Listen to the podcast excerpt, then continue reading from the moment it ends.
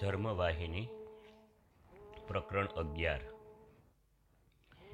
હિન્દુ ધર્મમાં બતાવેલા આધ્યાત્મિક વિકાસના વ્યવહારો અને સિદ્ધાંતો પ્રમાણે સંવત સમયના ત્રણ વિભાગો છે. વૈદિક સમય, જેમાં કર્મ અને ધર્મ ક્રિયાને ખૂબ જ મહત્ત્વ આપેલું છે. બીજું, ઉપનિષદ સમય, જ્યારે બીજા બધા કરતાં જ્ઞાન ઉપર વધુ ભાર અપાયો હતો. અને ત્રણ, પૌરાણિક સમય. જ્યારે ભક્તિને સર્વશ્રેષ્ઠ ગણી અને વર્ણવી હતી. વૈદિક સાહિત્યમાં સંહિતાઓ, બ્રાહ્મણો, અરણ્યકો અને ઉપનિષદોનો સમાવેશ થાય છે. આ પૈકીના પહેલા ત્રણ કર્મ સંબંધી વિવેચન કરે છે અને તે કર્મકાંડ તરીકે ઓળખાય છે. ઉપનિષદો જ્ઞાન સાથે સંબંધિત કોઈ જ્ઞાનકાંડ તરીકે ઓળખાય છે. વેદ સંહિતામાં મંત્ર સમૂહો સ્તોત્રમય છે તેમાં ઇન્દ્ર, વરુણ, અગ્નિ અને સૂર્ય જેવા દેવોના યશોગાન છે. આ મંત્રો દ્વારા પ્રાચીન કાળમાં આર્યના બલિદાનો, ત્યાગ અને ધર્મક્રિયા કરી આ દેવોને મંત્રો સંબંધીનો પોતાની ઈચ્છાઓની તૃપ્તિ, સંતોષ અને શાંતિ મેળવતા હતા. પરમ સિદ્ધાંત પરમાત્મા એક અને માત્ર એક છે, એવું તેઓ જાણી ચૂક્યા હતા. અને તે પરમાત્મા જુદા જુદા નામો અને રૂપોથી વિવિધ અને અસંખ્ય રીતે તે પ્રગટ થઈ દ્રશ્યમાન બને છે, તે પણ તેમણે જાણી લીધું હતું. ઋગ્વેદના ઘણા મંત્રોમાં આવું સ્પષ્ટતાથી જણાવ્યું છે, એકમ સત વિપ્રા બહુધા વદંતી, અગ્નિ યમમ માતરિષ્ટા નમાહુહુ. માત્ર એક જ છે, જેણે સત્ય જોયું છે તેવો અનેક રીતે વખાણે છે. અગ્નિ, યમ, માતરેશ્વાન, આ અદ્વિતીય બ્રહ્મને ઋગ્વેદમાં હિરણ્યગર્ભ, પ્રજાપતિ, વિશ્વકર્મા, પુરુષ રૂપે કહેલા છે.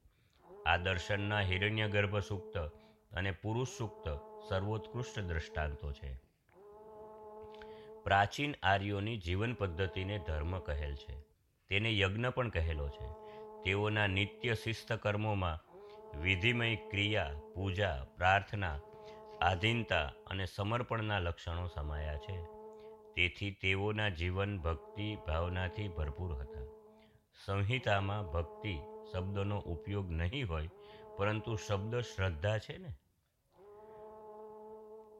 શ્રદ્ધયા યજ્ઞિન સમિધ્યંતે શ્રદ્ધાયતે હવિઃ શ્રદ્ધામ ભગસ્યે મૂર્ધ નિવચસા વેદયામસી.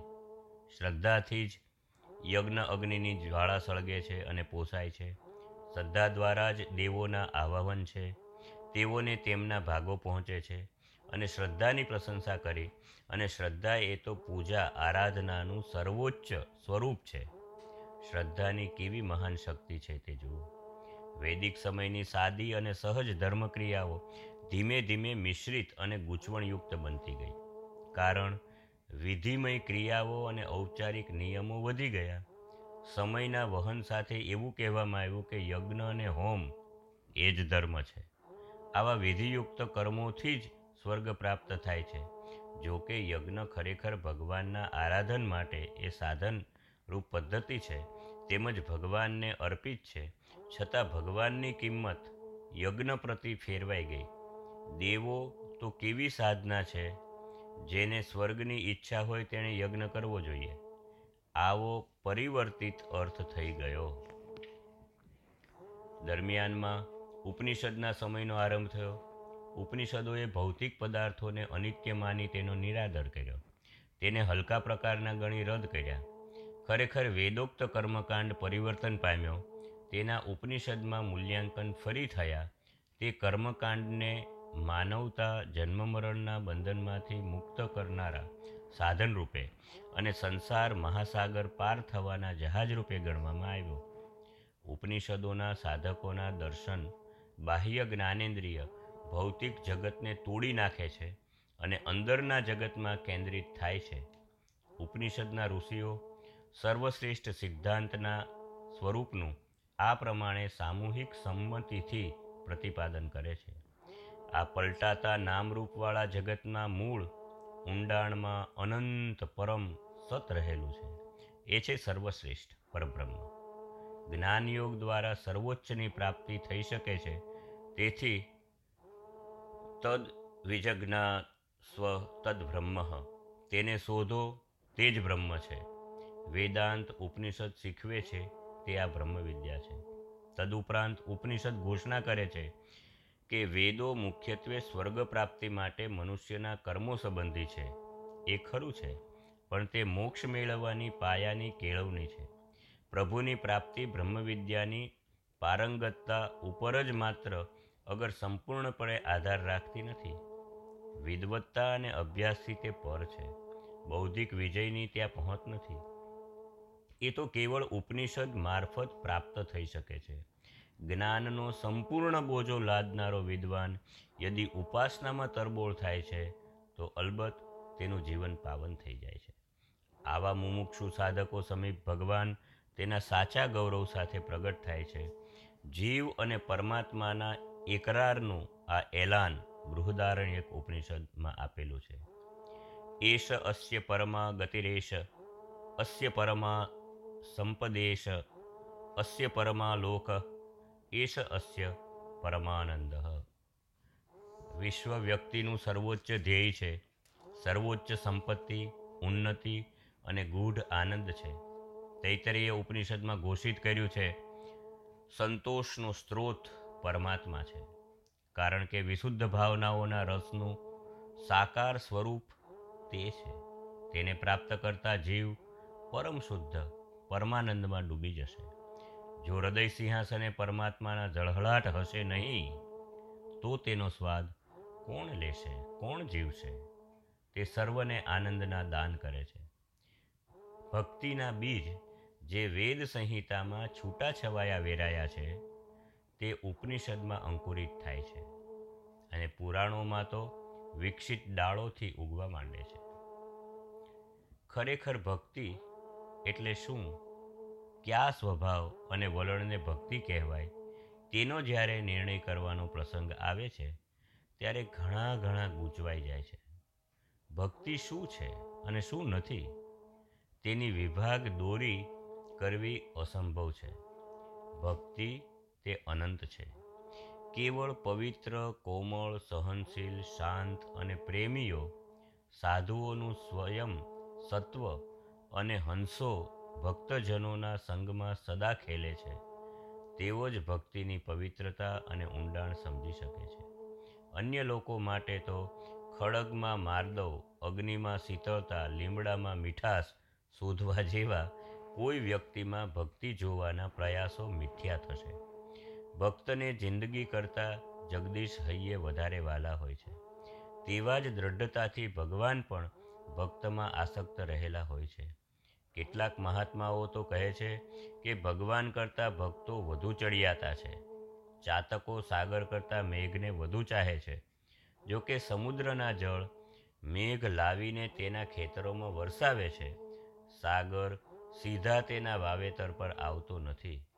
ભક્ત અને ભગવાનના સંબંધમાં તુલસીદાસજી આવું વર્ણન કરે છે, મેઘ, દયા, પ્રેમ, સમુદ્રની શોભા અને વાતાવરણને સૌરભ લાવે છે અને સમસ્ત ભૂમિ પર તેને વરસાવે છે, તેવી જ રીતે ભક્તો ગમે ત્યાં જાય, આ મહાન લક્ષણો સાથે લઈને જાય છે. જેવી રીતે ખાણોમાંથી સોનું ખોદીને કાઢે છે, તેવી રીતે માનવમાંના સદ્ગુણો દિવ્યતાના ભાગો જ છે. ભક્તિની શક્તિની કસોટી કરવા દુર્વાસા ઋષિ એક દિવસ અંબરીશ રાજાના દરબારમાં ગયા અને તે માટે તેણે ક્રોધ કરી અમરીશના સંહાર માટે કૃત્યા ઉત્પન્ન કરી. પરંતુ ભક્તોનો હૈયાનો ભય હરનાર ભગવાન સુદર્શન ચક્રે કૃત્યાનો નાશ કર્યો અને તે દુર્વાસાની પાછળ પડ્યું. વિશ્વના છેડા સુધી પાછળ રહ્યું. પર્વતો, કંદરાઓ, સરોવર, ઝરણાઓ વટાવતા, દોડતા સાત સમુદ્ર પાર કૂદી ગયા. સ્વર્ગમાં આશરો લેવા પ્રયત્ન કર્યો. ભક્તનો અપરાધ કરનારને ક્યાંય આશરો મળ્યો નહીં. અંતે થાકી લોથપોથ થઈ વૈકુંઠમાં નારાયણના ચરણે પડ્યા. ભગવાને કહ્યું, હું ભક્તોને આધીન છું અને જે ભક્ત મને જ માત્ર આશ્રય સ્થાન માને છે, તેને હું કદી ત્યાગતો નથી. હું જેવી રીતે વાછડો ગાયને અનુસરે છે, તેવી રીતે ભક્તની પાછળ ફરું છું. કારણ સાંસારિક માનવ જે વસ્તુ ચાહે છે તે સર્વસ્વનો મારા માટે ત્યાગ કરે છે. એકવાર કૃષ્ણે ઉદ્ધવને કહેલું, તપ, જ્ઞાન, વૈરાગ્ય, યોગ, ધર્મ, વ્રત અને યાત્રાઓ વગેરે દ્વારા સંપ્રાપ્ત થતા સદ્ગુણો મારા ભક્તો વધુ સહેલાઈથી મેળવી શકે છે. વિચારો કે ભક્તિ કેવી મહાન વસ્તુ છે. તે દ્વારા એક ચંડાળ પણ બ્રાહ્મણથી ચડી જાય છે. ભક્તિ વગરનો બ્રાહ્મણ ભક્તિવાન ચંડાળથી ઉતરતો છે. પુરાણોમાં તેનો વિસ્તૃત વિસ્તાર છે. ખરું ને? વેદોએ જેને માત્ર નેતિ નેતિ, આ નહીં આ નહીં, પ્રક્રિયા દ્વારા વર્ણવ્યું છે, જ્યાં મન અને વાણી પહોંચી શકતા નથી. મન બુદ્ધિ અને ઇન્દ્રિયોથી પર છે. આવી વિભૂતિની અનુભૂતિ ધ્યાનમાં મગ્ન થયેલાને થાય છે. ભક્તિ સહેલાઈથી તેને ચૈતન્ય બનાવે છે અને તે ચૈતન્ય ભક્તને દિવ્ય સુખમાં ડૂબાડી દે છે. પુરાણોમાં વર્ણવેલા ભગવાન નિર્ગુણ, નિરાકાર, અદ્વૈત, બ્રહ્મ નથી, જે જાણવા યોગ્ય ચિત્ત સ્વરૂપ અને વિશ્વનું મૂળ કારણ છે. ઉમદા, ઉન્નત અને આકર્ષક સદ્ગુણોના તે ભંડાર પણ છે.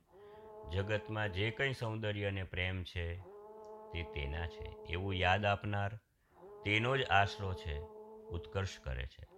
શક્તિ આપે છે, પાવન કરે છે. જ્ઞાનની પરાકાષ્ઠામાં સમજાયેલું અદૃશ્ય નિર્ગુણ બ્રહ્મનું સ્વરૂપવાળા માનવથી મહાન પરિશ્રમ અને મુશ્કેલીઓ વિના પકડી શકાતું નથી. તેથી જ પુરાણો ભગવાનના નિર્ગુણ સ્વરૂપ કરતાં સગુણ સ્વરૂપમાં નિરૂપણ વધારે કરે છે. સાધકે પહેલાં સગુણ સ્વરૂપ સાથે સંકળાયેલ સાધના કરવી જોઈએ. તેથી ભગવાનમાં તે એકાગ્ર થશે. પછી સ્થળ સ્થૂળમાંથી સૂક્ષ્મ તરફ જવાની કાયદેસરની પદ્ધતિથી તે તેનું મન સ્વયં નિર્ગુણ બ્રહ્મમાં વિલીન કરી શકશે. તરસ્યા માણસને મૃગજળ તળાવથી દૂર દૂર લઈ જાય છે. પછી જ્યારે તે પાછો ફરે અને જ્યાં જળ મળી શકે તેમ છે, ત્યાં પાછો આવે છે, તળાવ પાસે પહોંચે છે, પાણી પીવા અને તરસ છીપાવવા સમર્થ બને છે. આ સ્થૂલ સૌરભિકા ન્યાય કહે છે. તેવી રીતે મોક્ષ પછી સાધકો નિર્ગુણ ઉપાસના ઈચ્છતા નથી. સાધુઓ અને મહાત્માઓ શોધે છે તે સ્વરૂપ ભક્તોને આધીન, ભગવાન લે છે અને પોતાની પાસેના વિપુલ ભંડારમાંથી ચારેય પદાર્થો આપી દે છે.